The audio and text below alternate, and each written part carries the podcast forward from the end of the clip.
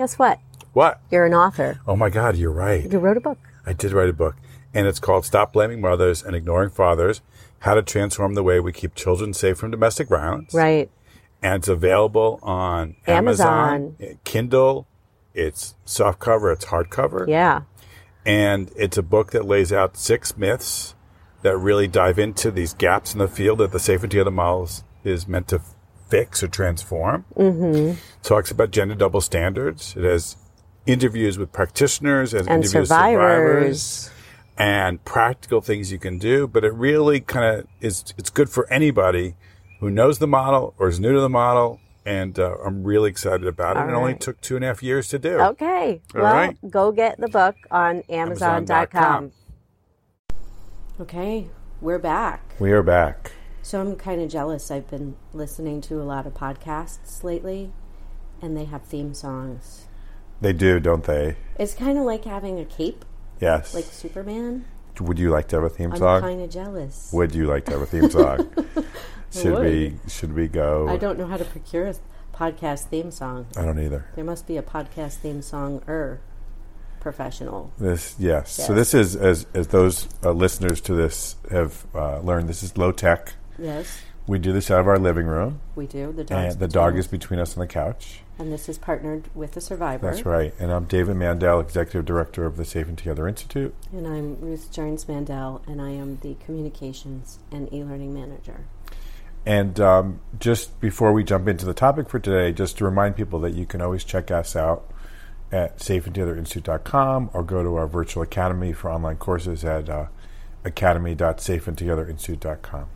Yeah, and just before we dive into, you know, we always try to preserve sort of the intimateness of this podcast um, because really we believe that the personal is practice um, and practice is personal, partic- particularly when you're dealing with domestic violence, um, with child abuse, um, and with trauma from survivors. And so um, I'm hoping that everybody at home is is enjoying a little bit of their family and a little bit of summer if you're in North America. I know it's wintry in, in Australia right now. Um, but, you know, just I hope that everybody's safe and everybody's well and um, that you're able to connect with your loved ones and that uh, you have some enjoyment with the closeness of your family that you're experiencing right now because it can be very difficult. It can and it can be very close. times. It can be very close. Yes. And um, and just for those of you who are joining us for the first time, this podcast came out of uh, Ruth and my uh, intimate, personal conversations about life and the field, and Ruth's experiences and my experiences, and and we wanted to carve out a uh, a space that might give people more permission, professionals particularly, to disclose and talk about their uh, experiences as a survivor, and also to explore the the different terrain in a more informal way around coercive control, around change, around partnering with survivors, um, and so uh, uh, we're on our, I think, our 19th episode. I believe we are. and so this one is about, um, excuse me, um, this one is about collusion and manipulation Yeah. um, by by people who choose violence and abuse. So this episode, the intent is to be um, a template, a behavioral template, really, because we're going to give a lot of examples. We, you know, we train professionals in diverse sectors, all of which are touched upon by domestic violence and by child abuse and by coercive control.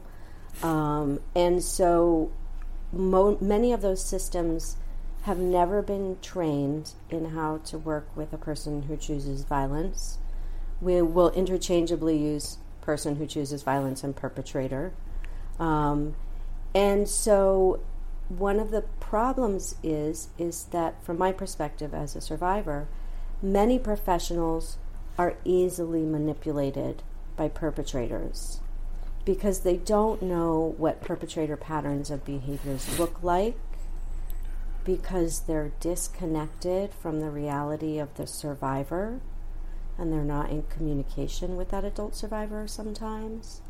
um, and because they have been trained in modalities which sometimes hide domestic violence under a cover of pathology, of mental illness or substance abuse. And so people are not held accountable for their choices. Um, and so I wanted to really give people a template, a behavioral template for diverse sectors for how to deal with men who are violent or just people who choose violence and not be manipulated by them. It, you know, and this is going to draw is uh, the starting point for this conversation is going to go back into my past, maybe 20, 25 years ago, where I was part of a team of people who started a men's behavior change program, or it's called batterer intervention programs in the U.S. and perpetrator intervention programs other places. There's, there's uh, terms all over the world that get used for these programs. They're really designed to help men stop being abusive and controlling and violent to their partners. Right. And these programs have been fairly controversial in regards to, to funding because many of them were poorly formatted and many of them fail. Um, and fail to, to take into account the range of, of perpetrators and the range of their violence.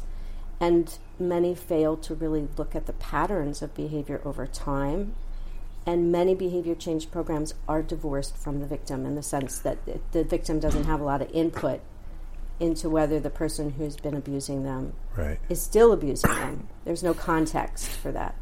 So I don't know if you can just speak about sort of the the difference in behavior change programs because many people hear behavior change who have been in the in in particularly in women's sector work or in refuge work and say, "Oh, that just doesn't work."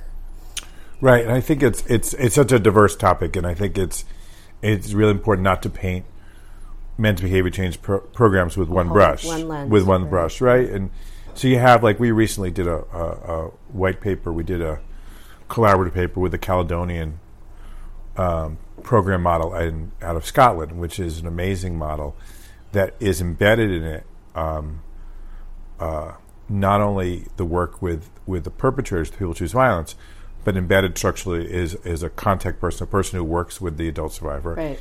and somebody works with the kids.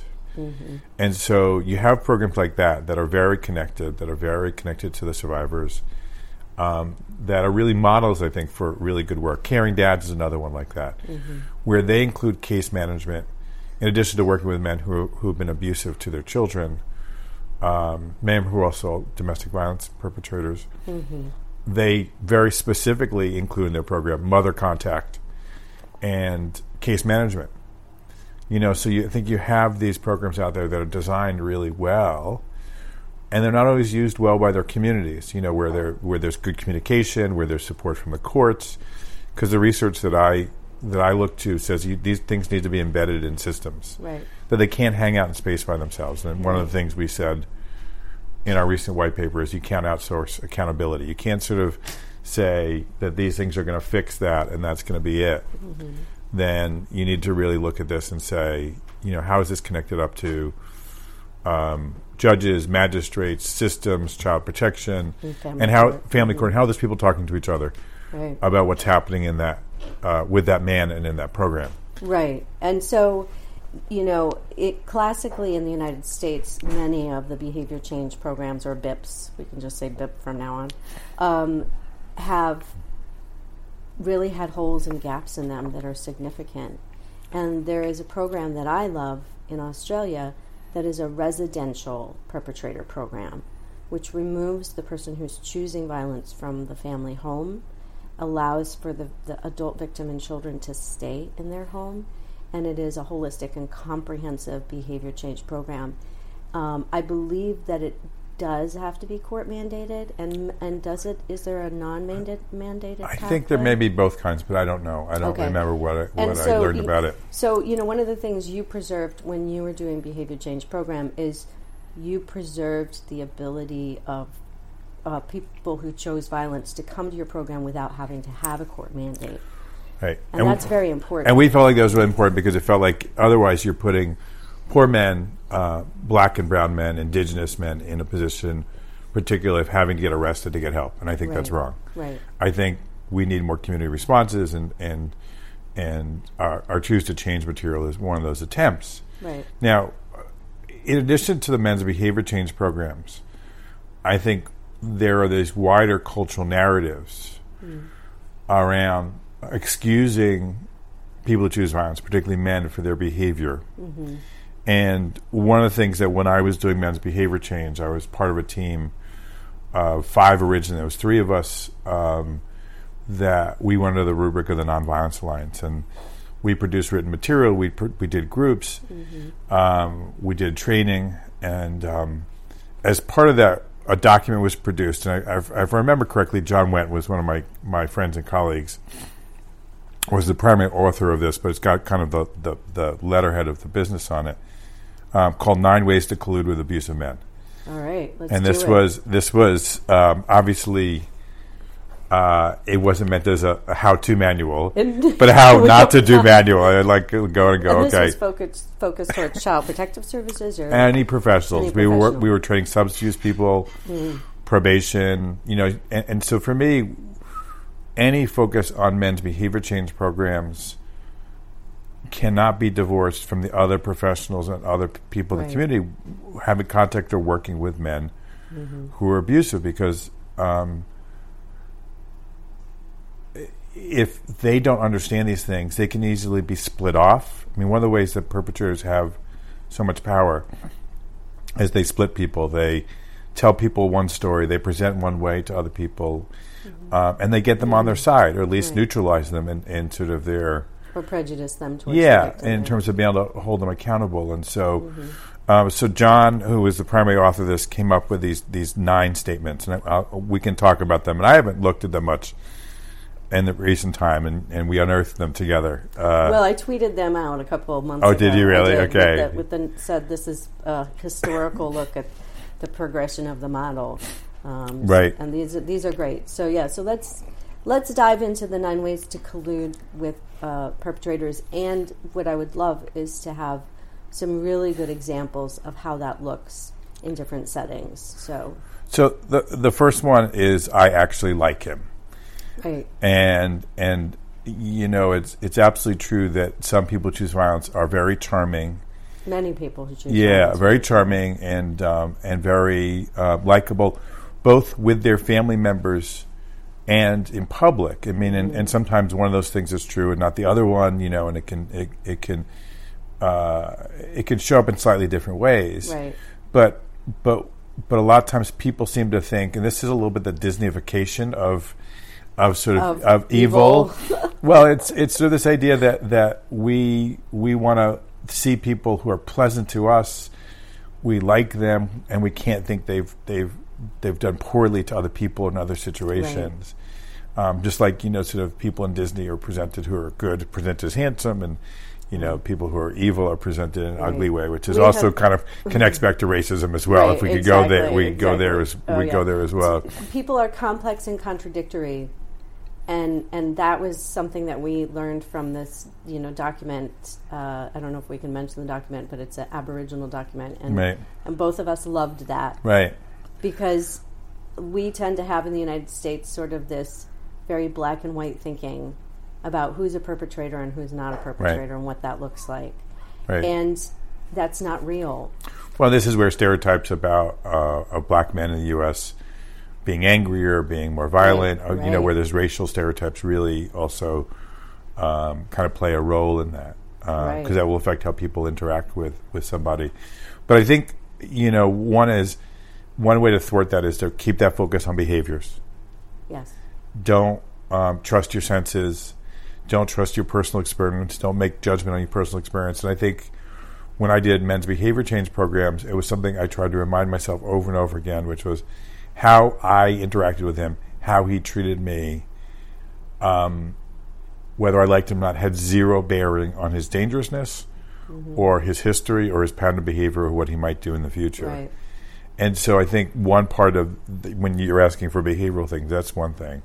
The second thing is is if you experience somebody who you know has a history of choosing violence as likable, think about what that means for the survivor. Because what, what she's watched happen, right, is other people like him, mm-hmm. him act differently with her and the yeah. kids, Yeah. And feel gaslit, feel crazy, feel Oh, feel yeah. distance. A very, that's a very crazy making Right, feeling. I can right. I can speak to that 100% out Right. of experience. Um, and you know, one of the things that survivors hear all the time from both family members and friends and professionals is he's such a nice guy. He's a nice guy, Or he's a he's a funny guy right?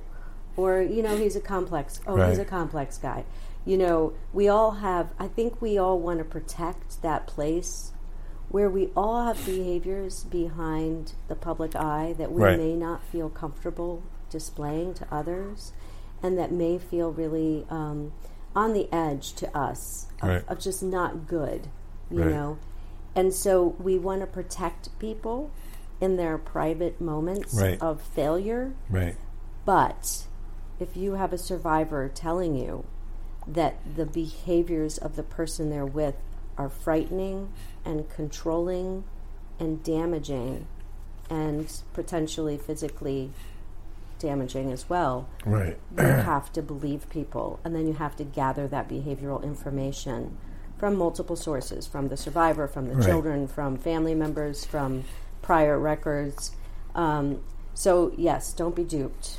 And the second thing I think about when you think about um, liking somebody who chooses violence, you know, so the first one is remember that this is maybe part of the gaslighting experience. The second part is that if you see good parts in that person, intelligence, charming, uh, kindness to others, maybe, um, they may be real things that, that Right. the, the other person, the survivor, was attracted to at some point Yes. and makes their feelings complex. Yes. And I, w- I wrote a blog piece a few years ago which said that one dimensional views of, of people who choose violence hurt our relationship with, with The survivors. Yes, they do. Because they move us into a really quickly judgmental position. Like, why doesn't she get it that he's so bad? And, like, why doesn't she leave him? Be, you know, I remember being come at that way, actually, Right. by a couple of really well meaning friends, and it totally shut me down. Right. And in fact, using the word abuser and abusive Right. was what shut me down Right. in the first place. Because those words felt so final and so black and white and didn't represent the whole personality Right. of the person that it, it, it, it felt unfair. Right. And then over time, I was like, well, these behaviors are abusive. This is Right, being this an abuser. You know, in this context, I'm being abused by a person, Right. therefore that person is abusing Right. me. You know, so it is very difficult for survivors uh, to come have somebody come at them in that way. They do want people to see the goodness in their partner and the good parts of their partner because generally a lot of survivors are truly empathetic people Right. who love and care for other people and want them to be happy and Right. well. Right. And that's kind of the tr- that's how that's how people who choose violence really kind of trap them with their goodness and their loving kindness. And then systems take that goodness and loving kindness and turn it into a failure- pathology failure and to protect. failure. and this is where, uh, you know, we would say, I but would we're say. told to be that yeah, way. We're told to fight for our relationships. That's right. Well, We're women told to see in a lot of in people. cultures, a lot of Right. cultures, women are specifically entrusted with the peace in the home and, and sort of responsibility for relationships and Right. and and the the health of the family unit. Right. And So if we give up too soon and we walk away, we're we're You haven't done your job. We do, You haven't done your job. Yeah, That's right. It's it's uh, impossible. And I would always say that um, to professionals I was training or coaching that it's it's okay for a survivor to say she likes her partner or she loves him. Even usually, I would say like it's okay. Don't don't judge her if she says she loves him because Right. loving him doesn't mean that she doesn't understand the danger, doesn't Right. or isn't thinking the behavior is bad or I harmful. seen people call survivors stupid, Right. and and you know, and then and then blame and then say, well, you're you're colluding with this violence. You're doing this to yourself. It's really horrible to watch. Right. Actually, And they're often missing cues of of really how or clear she's being about no, that's not okay. right, and I want him to get help, or I'd like to get back together with him, but I'd like him to change. right. All right, so we're only on the first one of nine. All right, let's keep going. We'll keep going, right? Uh, he's a victim, you know, and, and, and I think this is really uh, an important one because we we work with we I know from working with a lot of men who have, have chosen to be violent, who have been abusive, that they have been victimized in their life Yeah. somewhere along the way. Whether it's the the guy I worked with who was sexually abused as a child, Right. or the, the, the guy I worked with who, who who witnessed his his father, his stepdad, being violent to his his mom, or whether it was somebody who dealt with you know their entire life around racism, Right. um, and trauma. other forms of of, Other of you know whether it's it was it was community violence, whether it was uh, seeing a parent killed. Then there's, uh, you know, soldiers who have gone and, Right. and they have PTSD. You know, we don't throw humans away. Right. And so, in our quest to love those people who have been damaged by others, we also don't need to be abused. Right. But we can, but we can love and assist them to, to the best that's reasonable and responsible f- for our well-being. Um, and I think that baked into a lot of our criminal justice responses is a sense that people are very disposable. Um, and I think that's why we, we just really do a crappy job at domestic violence response. So, you know, this is part of that. I think this is um, where people need to lean into both and thinking that somebody can be a victim, can have been abused, and could also be choosing to be uh, uh, abusive or controlling now. And and one of the trickiest scenarios was um, being presented as a supervisor with a case where somebody came to me and said, "Well, the, I, we talked to the guy and." He, he cried so much about what his kids were going through and and and and talked about how he went through things like that as a kid and how he didn't want his kids to go through that and and and and I could feel that counselor kind of pull towards that guy and I said did was he crying about uh, feeling bad for the harm he did through his behaviors and they're like no Right, yeah. He was doing this identification with the kids but not identifying with the the abusive choices he was making That he was the perpetrator. that's that right. He was making That's the right. pain, And and right. and while I could understand that could be a wrenching thing to face, yeah, if you promised yourself as a kid, I'm not going to be like my dad or like my stepdad, or right. that that just seeing the victim side of the equation for him wasn't going to help him be any different. We'll be back after a quick break. Before you listen to this great episode of Partner with Survivor, we just like to tell you about a powerful new practice tool the Safe and Together Institute has launched. Our perpetrator pattern mapping tool has been available for 10 years, but now it's available for the first time in a web-based version. What it does is really help you map perpetrators' patterns of behavior onto child family functioning, talk about its intersections with mental health, substance abuse, and other issues, address intersectionalities, worker safety, all in an easy to use online package that protects the confidentiality of your information and lets you wrap it all up in a neat little package, basically to print it out and to kind of document all those different pieces of information. This is a tool that can be used by both survivors and practitioners. And for the very first time, it's available immediately online without any other prior training. The training is embedded in this powerful practice tool so that teams uh, that have not been trained in Safe and Together can immediately begin mapping in an effective way. That's right. It's like having a safe and together coach in your back pocket is what I like to say. There you go. So we really encourage you to go to our virtual academy, academy.safeandtogetherinstitute.com. Check it out. You know, you can subscribe to it immediately or you can check out a free demo version for 30 days. So please reach out to us and try this new tool. Now enjoy this great episode of Partner with Survivor. Right. And one of the reasons that, you know, this is domestic violence practice with a child protection focus is because many, many, many people who choose violence can amend their behaviors for their children but won't do so for a partner. That's right. And that's real That's real. because they see the, the, the harm that they're inflicting on their children, and some of them will really change because of that. And some, you know, won't, and that's a Right. reality too. And I think it's it's it's um, professionals can really get in trouble and collude with this because they could see that um, his behavior. Hold on a second. We're having a dog issue right now. you know, it doesn't happen very often. There we go. but the dog just decided to. He's a he hundred and turn around. 120 pound Rhodesian Ridgeback that thinks he's a Head in my lap. he's a he's a lap dog, and, and he just decided he had to turn around. he and needed mommy. that's right. And Okay. so So Um, yes, uh, and, and so I think that a lot of times that um, people may play into this narrative that that the kids are the quote unquote innocent victims, Mm-hmm. and um, that the adult survivor is somehow a co-creator of the domestic abuse. right.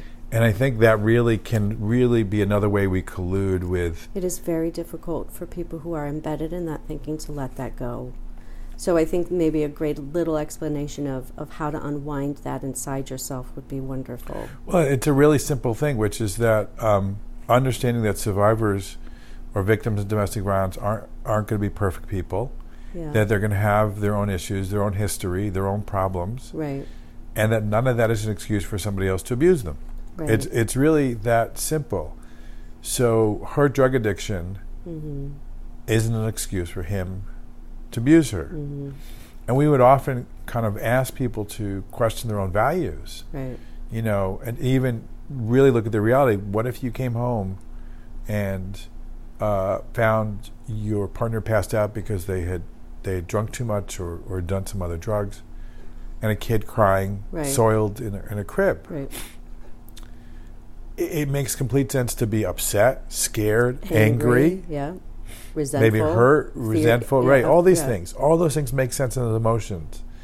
We have to be able to separate that out from this idea that that that acting abusively to that person at that point it would be somehow justified Right. and okay. It doesn't mean Picking you her up, to- throwing it doesn't mean wall. you get to start kicking the crap out of the person laying Right. on the ground and punching them and screaming and yelling, Right. you know, profanities at them and telling them, you know, how disgusting they are. And the he's a victim uh, collusion framework also really minimizes how many people out there, and I think it's more the majority than the minority, who grew up with abuse Yeah.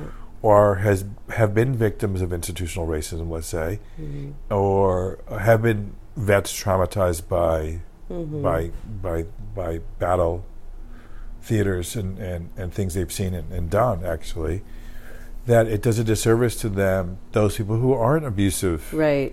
to say oh there's a one-to-one correlation between he's a victim And he was abused. he's abused Yeah. Yeah.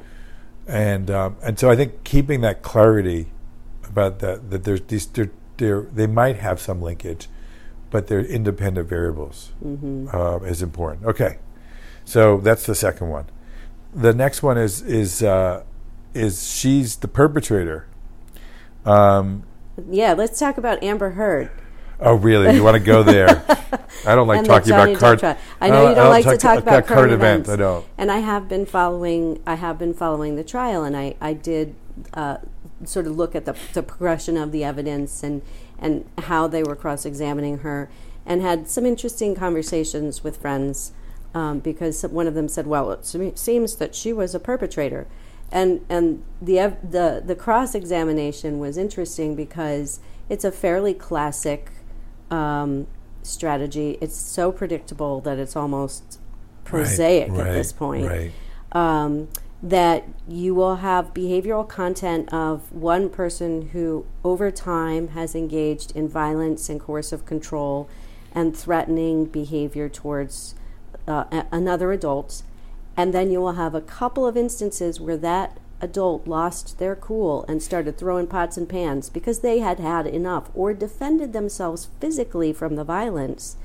And then people will call that person a perpetrator. Right. And so we don't measure and understand contextually Right. how certain behaviors over time are a pattern of behavior and other behaviors are really just trying to break free from that pattern or draw a boundary with that person or defend oneself Right. and we call it we call it abuse Right. and it's crazy Right.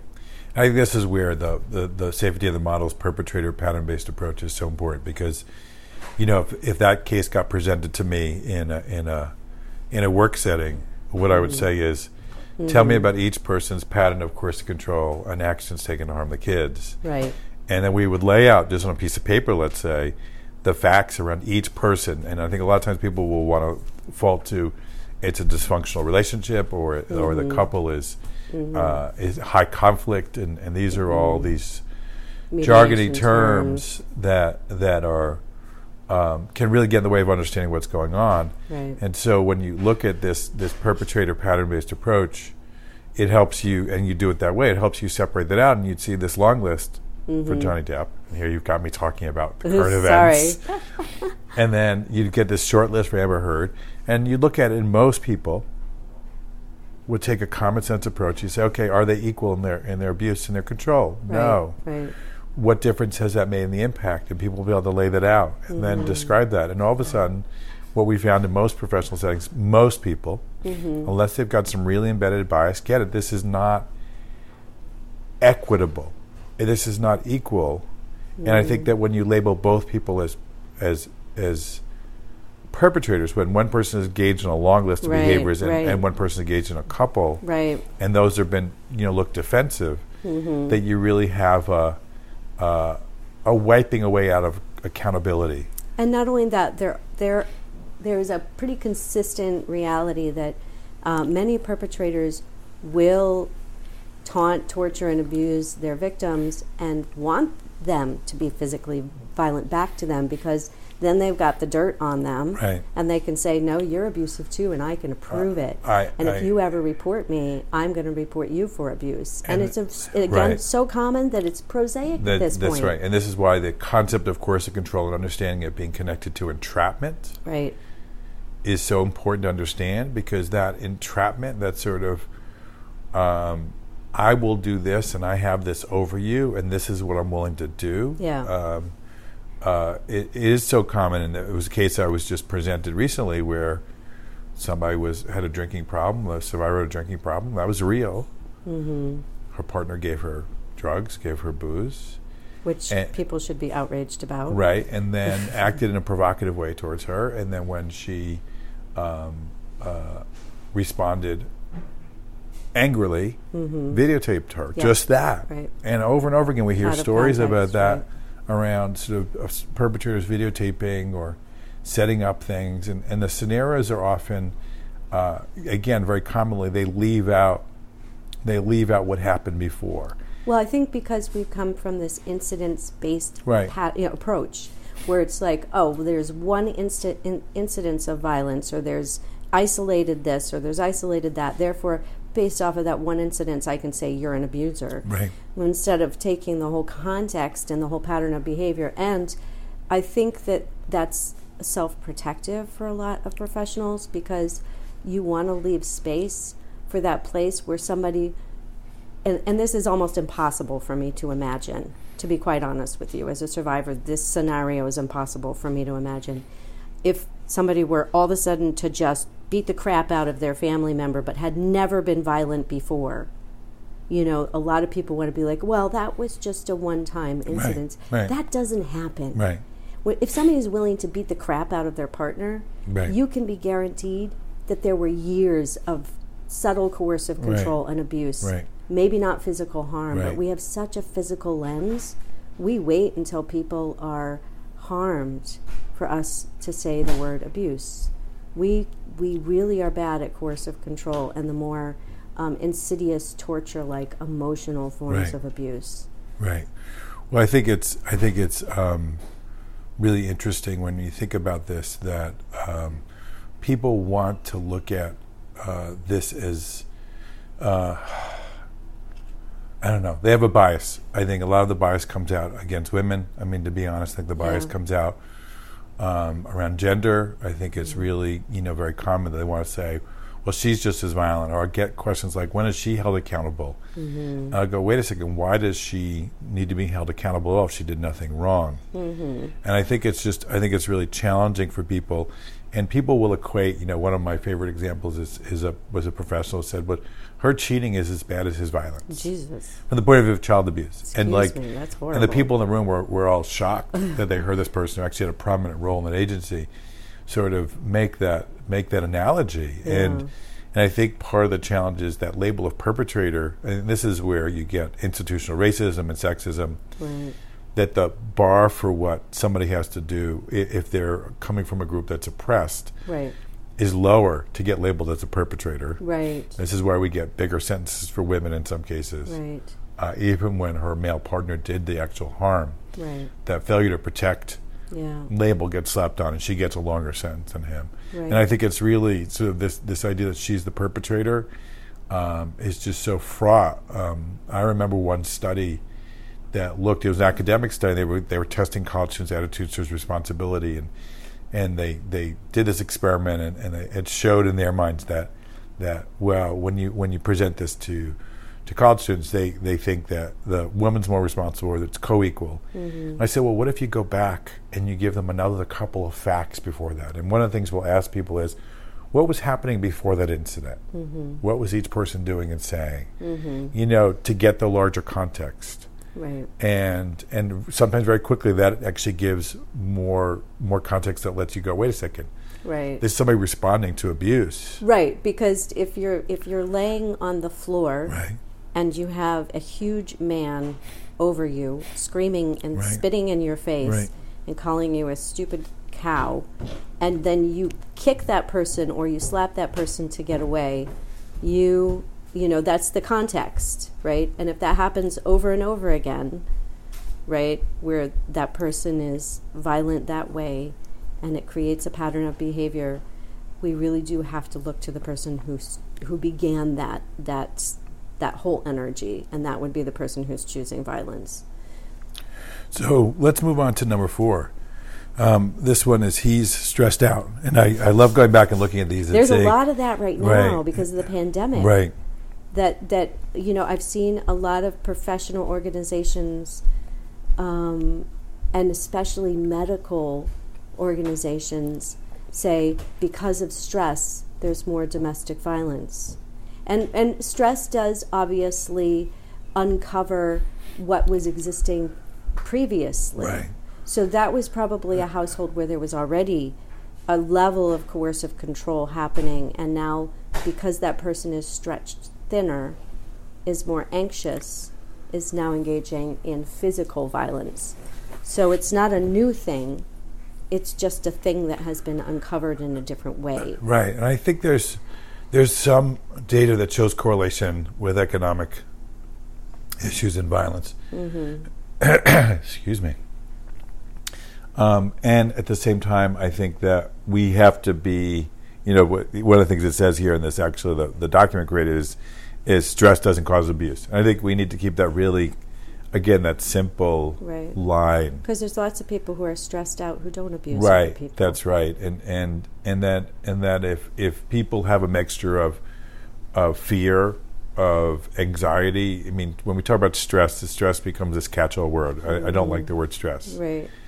I much prefer breaking it down to sort of composite experiences you know people are afraid Mm-hmm. they're worried um, they're anxious about things They're exhausted. they're exhausted Right. you know all these things and and I think when you do that, all of a sudden it starts going. Wait a second. So I get to be violent because I'm afraid. I get to be violent because I'm exhausted. That's right. Oh yeah, look at that. We give permission. Look at look everybody. You know, and sort of it sort of once you start going, oh, I get to do that. Somehow I'm not responsible for my choices, or somehow it, it relieves me of my my need to be responsible for myself. right. It's absurd when you sort of break it down that way. Well, I think there's a little bit of an infantilizing of men, and to be honest with you, you know, women can be violent as well. This is real. So it's Right. a much smaller subset of the population. right. Um, but I think that there's an infantilizing of men right. where um, we default to a position where men cannot process their feelings well, and we give them permission to be violent by nature of their their their gender and their hormonal reality. Right. And a lot of people still just truly believe that fundamentally men are violent. Right. I don't believe that men are fundamentally violent. Right. I believe that we teach men that it's okay for them to be Right. violent, and we warp their personalities and we abuse them in a very at a very young age. They witness abuse and they witness coercive control, and they're taught Right. that they're supposed to be in control. Well, this is, I think this is one of the things that we, we said way back when, which is when you say stress is causal, right? What you miss is that the idea that I'm supposed to be in charge Right. or I'm entitled to be in charge Right. creates stress. Right. I read a great article the other day, and it was about um, domestic violence in in law enforcement. Right. And um, law enforcement has, as a, as most people in the industry knows, a very big problem with domestic violence. It's estimated that forty percent of all law enforcement officers. But actually, this was self self disclosure, yeah, self right, reporting, amazing. which is amazing. So you got to add some points to this Yeah. self reported 40% of, of law enforcement officers self reported being physically violent to their partner or their child in the last year. Right. And that is stunning, Right. you know. So I think about that situation Right. and it's it just it blows my mind. Well, I think it's you know when you think about the the, the going from um, ideas of entitlement and privilege to actually stress, and you start thinking about um, that that a lot of people who are abusive actually score fairly high in self esteem sc- tests. I think this myth that goes along with this that this is That it's low self low self esteem, low boundaries. That article that you read the other day that got you so upset about the uh, the uh, what somebody was suggesting survivors do during lockdown, Oh which was sort of like, well, we all know the, the the author or the the expert quote in the article said we all know that perpetrators of violence have low self esteem and poor boundaries and poor impulse control. It was And really so playing into all the excuses. And so their partner has to reduce the emotional triggers. triggers. It was oh my God, I awful. it was to awful. scream. But it, you know, I think it's really important to understand that when people feel self-important, Yeah. when they feel uh, self-inflated, their self-esteem is overly high. Right. That that when people don't treat them in their perception the way they deserve to be treated, Right. With the respect. th- with the respect, then they feel victimized, and that victimization becomes an excuse to become abusive and control. and controlling. And, and I think it's it's I think it's really this this he's stressed out idea is really um, uh, a narrative again in the culture that gives uh, people choose violence a lot of permission right. and doesn't uh, direct us towards responsibility and accountability. All right. Next one. Next one. His life sucks. I can hear John's voice, you know, my old colleagues his life sucks. He's being oppressed by by his boss, his mother, whomever. This is exactly what it says here, you know, and and And this Uh, is a this is a significant conversation uh, for the the reality of a lot of people who get involved in social services, um, child protection, are because there's more poverty in their families. Because wealthier, whiter families, they're going to get involved with lawyers, family Family court, maybe, court, maybe, mediation. right, exactly. right? But the the the reality that this person's life sucks and that they're working two jobs and maybe they're working, you know, a, a, you know, a midnight shift and and they've had this really difficult life and really hard life. All of that's real.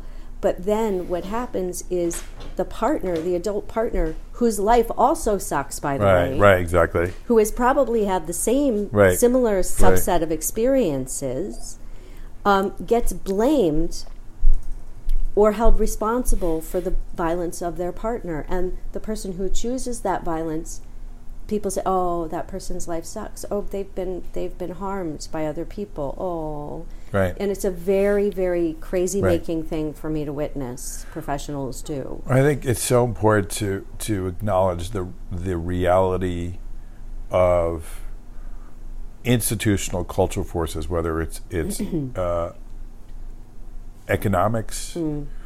whether it's cultural or racial hmm. discrimination, institutional hmm. racism, colonization. You know, individual, more kind of individualized trauma experiences of, well, of sexual abuse well, or, or as well, because Right. a lot of child protective systems have basically criminal, criminalized poverty. right. With poverty, which we created, by the way, Right. by our social structures and our Right. disregard for human beings. So, So I think it, it's again, it's sort of uh, uh, really important to kind of say that um, we have a both and situation, and and one of the things is that that my experience is that uh, violence in in, in and being controlling of others doesn't heal or right those injustices or fix those issues. In right. fact, they det- detract and compound. and compound them, Mm-hmm. you know, and and may make somebody you love who's who's experienced the same thing, like you're saying, be further abused. Um, they don't heal your trauma. They're not a way to heal your trauma. Right. Um, they often make you more vulnerable if you're part of a, of a, a discriminated class or group. Mm-hmm. It, they may, in fact, that choice may make you more vulnerable to Discrimination. discrimination or being you know institutionally abused if you're going to get arrested and you get there's police brutality and um, and and so uh, I think we need to break the linkages again sort of like uh, the both and thing we have to think about both that somebody can be a, vi- a victim can experience oppression and also be choosing violence and and we can acknowledge the victimization and we also can confront them on the choice to be violent All right. What's the next one? if he stops his substance abuse, he will stop his Oh, wow. violence. Okay. Yes. People who believe that domestic violence is because of substance abuse or is because of mental health issues. Well, very concretely, I had a for at one point in my career, I had an entire group of men, you know, eight to ten of them, who the minor- majority of them um, were people who had been violent, who had substance abuse issues, mm-hmm. who were actively in recovery. So they're going to AA and NA. Mm-hmm. They were mm-hmm. deeply committed to their recovery. And why they came in, and most of those men came in voluntarily, is they thought their abuse would stop when they stopped drinking. So their self perception Right. Was, oh, this causes that, Mm-hmm. and uh, and it didn't stop. It Mm. may have softened some of the edges of it. There may have been less physical violence, Mm-hmm. but they absolutely were being controlling, were being abusive, were still being violent. Mm-hmm. And and one of the great things about working with them was they had a they had a a framework of oh you have to keep working at issues and you don't you know you don't just stop and and th- this is a this is a process and um, but that was one example. I worked with men who stopped got abstinent. You know they weren't necessarily in a full recovery program but they actually got more controlling because now they were like I've got to clean up my past and you've got to go along with this. And Right. I lost all this money and I've got to pay back my debts. And now all of a sudden I'm, I'm criticizing your parenting where I didn't have time to be pay attention to the kids at all. Now I'm criticizing and so you get survivors in those cases saying things like I liked you better when you were drinking. Yeah, you know, I, I know some stories about, um, or, okay, I'm familiar with the reality of, of humans who have been, had big conversions as well. So Right. there's a religious experience, one Right. of these as well. Um, and that's been the basis of, oh, I'm, I'm healed from this. Right. But then the religion and that energy is used as coercive control to right. continue to control survivors. Well, and this is what people need to track, which is sort of how uh, it's still about. You can't get mesmerized or distracted by the fact, oh, he's he's sober. You need to say, okay, does she have r- more room to maneuver or voice her her uh, her needs or experiences? The kids have more experience, and uh, one of the things we would say to men in our program is they come into group and say it's not working because she's she's angrier with me than ever before. and I would go, well, maybe maybe that's a good sign, and they didn't like hearing that right, maybe she feels safer to express her anger with you. right. that That's a good sign that you're actually becoming more maybe all those trustworthy. years of abuse, she's Right. she's feeling the anger of what you did Right. to her, and now you you have this being accountable means being able to to sit there and, and listen to that, Right, and, and, and, absorb it. And, and I think one of the things that's that really, um, when you look at people who work a twelve-step program, Hmm. you know, the place where they they inventory their the their the things they've done to hurt other people, uh, and then make amends if it won't hurt them, you know, otherwise, right? All those those steps, I think those have a real relevance in a lot of cases for people who are abusive because you need to acknowledge the harm. You can't just be like, mm-hmm. "Oh, we're in the past. That's the past. Don't bring and it up." you also have to accept, and professionals have to accept, because I see a lot of professionals not accepting that survivors don't have to forgive their That's right. perpetrators. That's right. We we are not compelled to forgive That's right. anybody, and yet court systems will will will try to force that sort of like, no, you have to, you know. We sometimes there's a place where it's like, I'm sorry, you did this to me for years, and you have not shown any remorse or any willingness Right. that except for the fact that we're physically separated Right. you would be continuing to do this and maybe you're continuing to do this even though we are physically separated Right. so don't don't push survivors to forgive if there's no if they're not ready to Right. even And so the simple issue is somebody may have an issue with substances, and that that is, needs to be addressed if that's true. Somebody chooses violence also uses drugs. Mm-hmm. But if we're looking at uh, ending the coercive control, Mm-hmm. then that needs to be measured and, and dealt with independently or Mm-hmm. alongside the substance use issues. And there cannot be an assumption that if automatically, if somebody stops drinking or doing drugs, that it was situational violence that they're that, that Right. they're they're automatically going to become right less violent. right Now, I would say that that if there is a real addiction issue, that is a, a prerequisite for them to change in a consistent and permanent way. And prerequisite doesn't mean that has to come 1st Mm-hmm. but just means it's hard to imagine somebody who still is getting high Mm-hmm. or is still using substances in, in, a, in a destructive way, be able to manage their choices in a way that makes other people feel safe right you know, and and and so that's really critical. all right next one All right, so this sounds like it's in the same area, but it's not. Mm-hmm. Anger is an addiction. oh i can believe that anger is Uh, also an emotion by the way for all the people who say that Right. uh, that uh, they're not emotional but they defer to anger right, exactly, and and I think this idea is is trying to throw an addiction framework on abuse in in another way, which is trying to kind of co-opt this language of it's it's a biological experience. It, it produces certain chemicals in your body. You get you get addicted to it. Yeah. You have no control. I mean, you can sort of you can throw out all these phrases. This person's out of control. They lost their temper, um, and and I think this is kind of the variation because there's no other version I'm of gonna- he's I'm lost his temper I'm here. going to push back on that notion just a little bit. Okay. And a little bit of discomfort with the with the, the languaging and the, the terminology.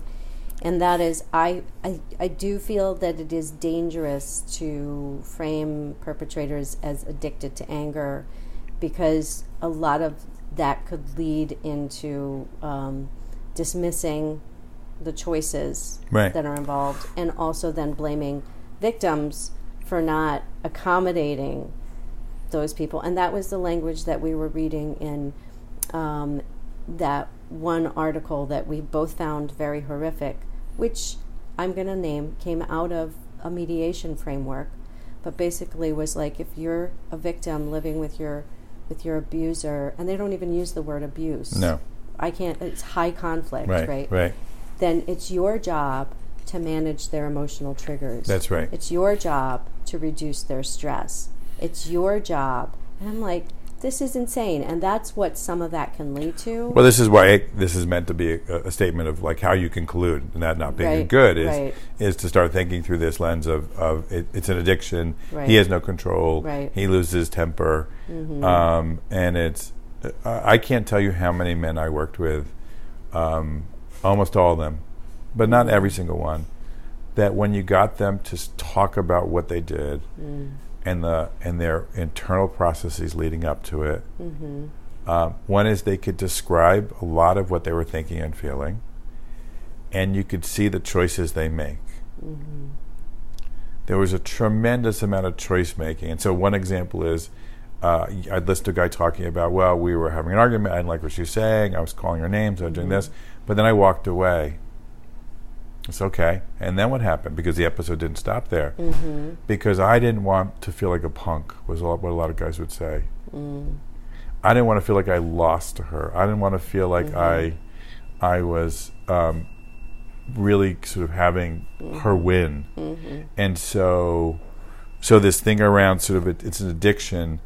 Again, is another way to imply that this person's out of control over all this stuff. And so, um, so really, when we talk about this, it's really uh, all about sort of not allowing the narrative to be framed as, oh, somehow this person has no choices Right. in their behavior. Right. I think they all kind of point back into the same see, way. I'm relieved. I thought I thought that Nova had had slipped into the No. the addiction No. framework. No. I was a little concerned for you. no, no, that, that You- isn't what happened. you totally pulled yourself out of that. Yes, thank So, you. Um, the the the eighth one, you know, two more to go. It's it's a problem in the family system. yeah. And- this is this is it's a relationship problem. That's right. yeah. and and there are a lot of people. Families are complex. Definitely, there Mm-hmm. are are dynamics interactions with people that sort of feed on each other and kind of you know sort of that that people can have habits and patterns. Well, you know, I think we're funny as a society in the in the in the sense that, you know, even you and I will say, well, we have a good dynamic.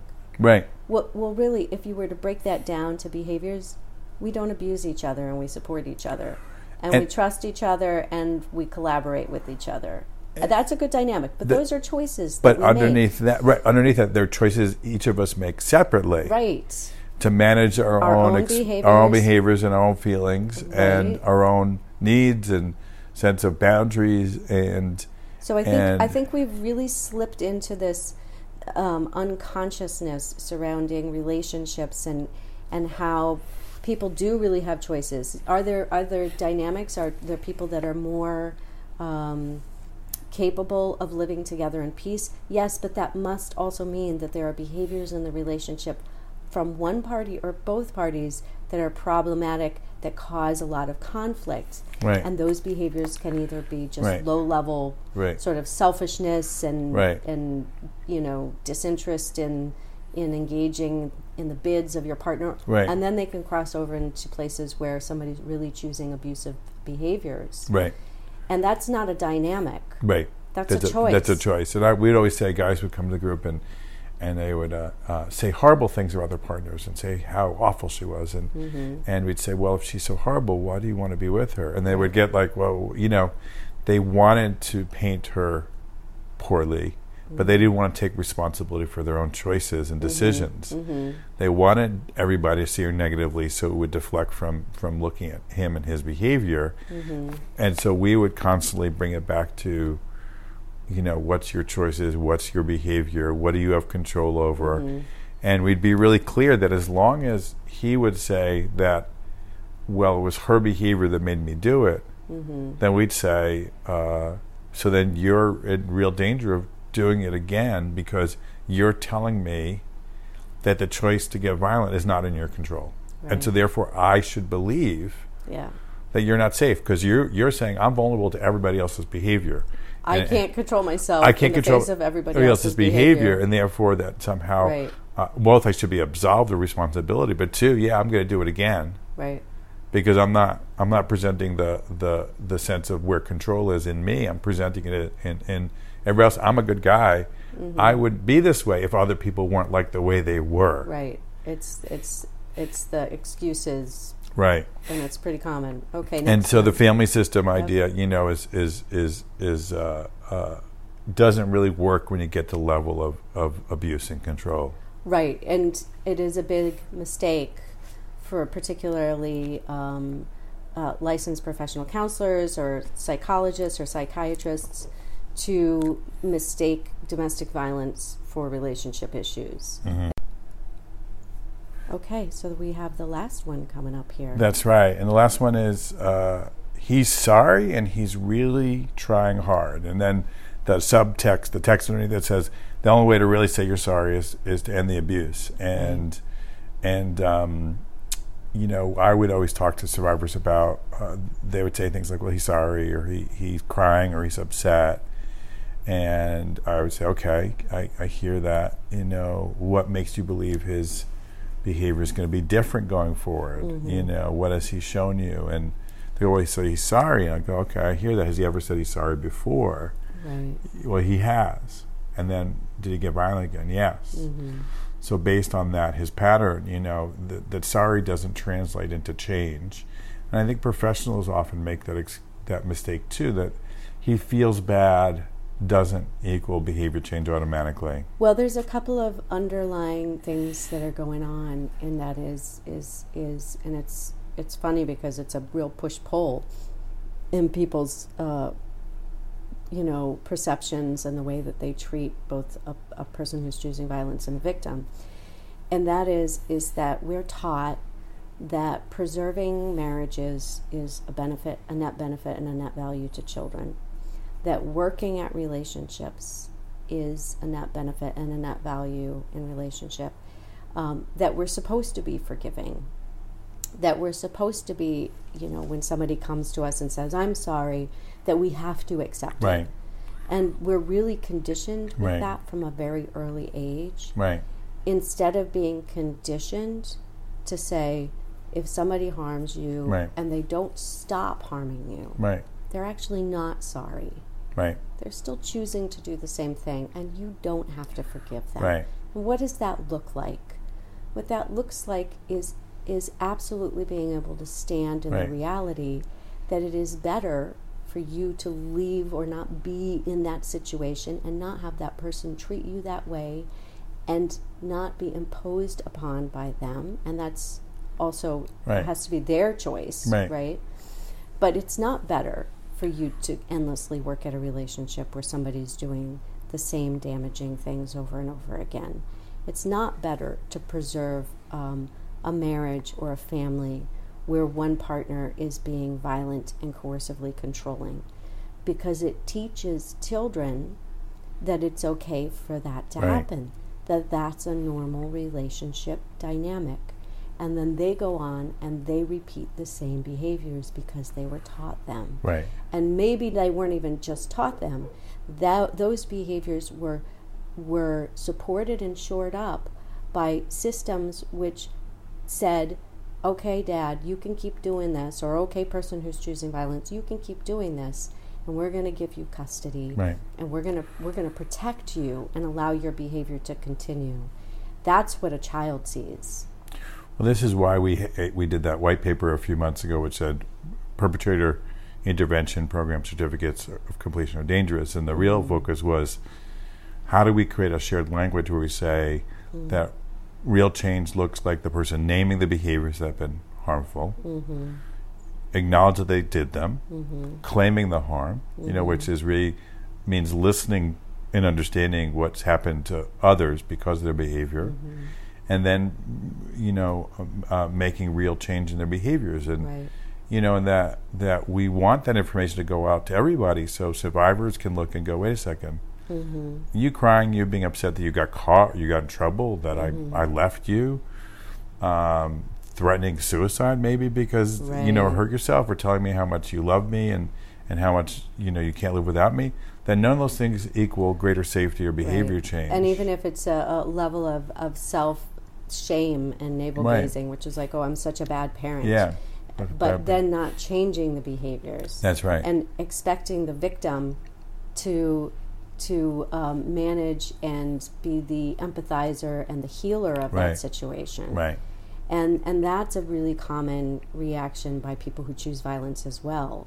That they can dip down into these places of shame. And and I always knew that when when abusers that I grew up with or abusers that I knew dipped down into that shame place, I always knew that I was I was really like there was there was a higher level of danger Right. for me there right um, and Right. and so that that shame uh, place made me deeply uncomfortable and then that that person would respond to my lack of response in the Right. way that they wanted me Well, to because respond it was and always- they would continue to right. abuse because it, it was it was still about their needs, not about you having the room to, to maneuver and respond the way that felt good in your body, or your response to "Well, this is not okay," or "I feel bad for you and I need you to step up I as feel a bad parent." for you and I don't trust you That's right. because know. you haven't you haven't been trustworthy Right, you right. haven't changed your behaviors Right.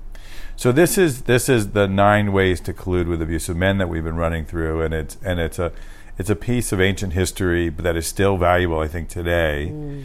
And uh, you know, I really want to acknowledge my my colleagues uh, um, at the Nonviolence Alliance who helped develop this, and we used it, and we used it in our work, and we used it in our training, and it's still valuable today to really think about how do I not get caught in in these cultural narratives that are sort of this is why we should let somebody who chooses violence off the hook, whether you're a professional, whether you're a survivor, Uh, if you're somebody who's choosing violence and you're listening to this, you know, say, wait a second, what have I? Which of these have I said actually? Right. And played off of, and maybe I need to look at that and say, wait a second, uh, I'm not going to use those anymore. You know, I think that's really important. So we hope this has been useful for you. Um, if you um, have ideas for future podcasts, email them to us through the website at safeandtogetherinstitute.com. Uh, if you want to extend your learning, um, check out some of the other podcasts or go to our virtual academy, academy.safeandtogetherinstitute.com. And, and otherwise, you can follow us and like us on Facebook and Twitter and Instagram, which we have an Instagram feed, right? Which you. Uh, we we do not actually. Oh, we don't. We don't. we may, but it's not well used. Not well used. See, that's Right. even our communications manager doesn't know if we have Yeah, an exactly. Instagram feed. Sorry, sorry. So anyway, um, so really, uh, we want to be in dialogue with you, and um, we're um, we continue to be partnered with survivors. So And so be safe and be well, and we're out till we're next out. time. Till next time.